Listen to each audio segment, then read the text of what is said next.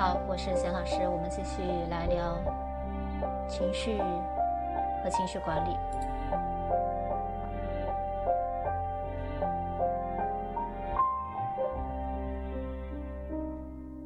大多数的成人在感觉到抑郁或者是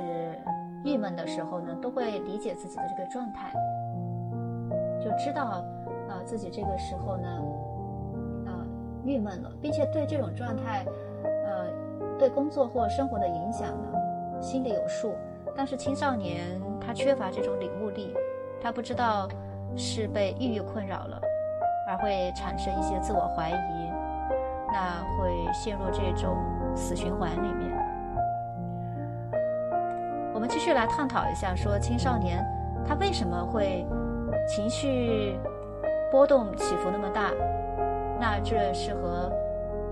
我们现在所面临的一些特有压力因素所导致的。前面说了怎么去自我评估抑郁症状，那今天来了解一下是什么样的压力因素导致我们有这么大的一个压力。那现在的年轻人呢，首先我们在手机和社交媒体上，嗯，应该说是在这种环境下长大的，所以现在的青少年呢，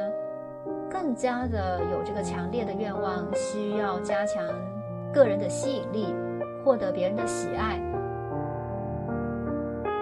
虽然不管哪个时代，我们都希望变成别人喜欢的样子，都希望说被别人认同，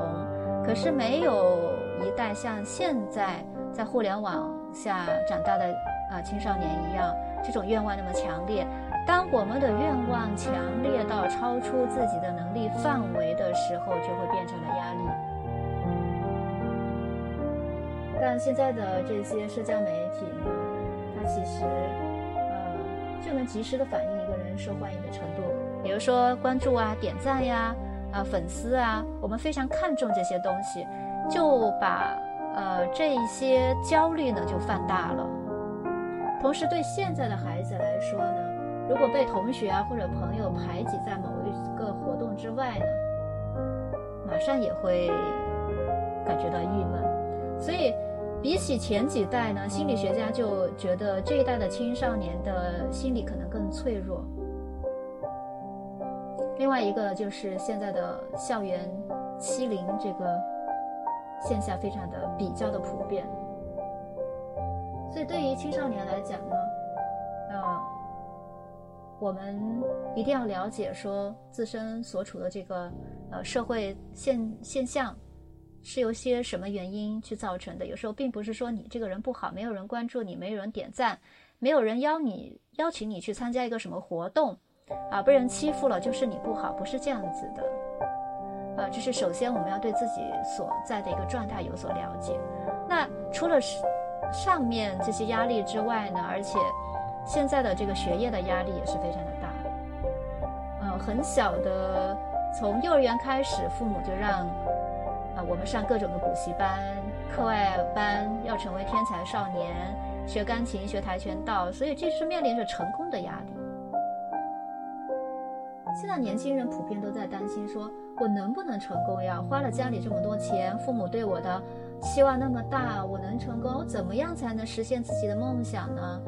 我是不是呃兼顾了方方面面，又把学习学好了，又把特长呃特长好了，那我还要在各个方面面面俱到，这太累了，特别的累。但青少年呢，往往又不是很了解自己的情绪，或者说本身不够成熟，又面临着这个青春期生理、心理呃各种的变化，所以就更不懂得说是怎么去表达自己的情绪，他也找不到人说，因此感觉到抑郁的时候呢，往往就是比成年人更容易急躁，更容易暴怒。那有时候身体已经说反映了这种情绪的症状，比如说胃疼、持续的头疼啊，这在我的学员里面非常的常见。所以和呃成年人又不一样，孩子、年轻人往往对自己的行为变化是缺乏认知的。比如说他呃这个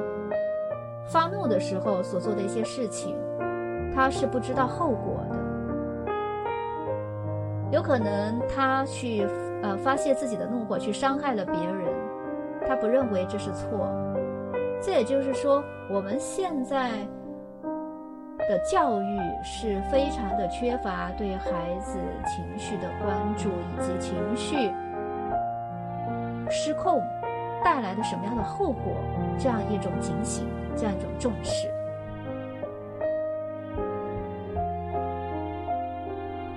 而且呢，男生和女生他在行为上的表现呢也是有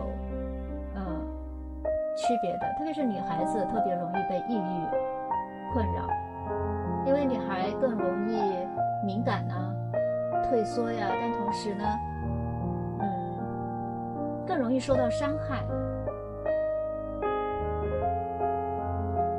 所以，抑郁症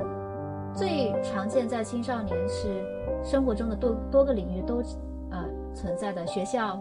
我们和别人交往的时候，课外活动，甚至家里面家长不理解。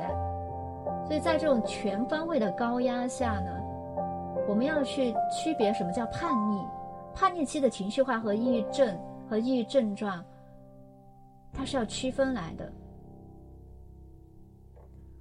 这是对青少年抑郁背后的一些因素的一个了解。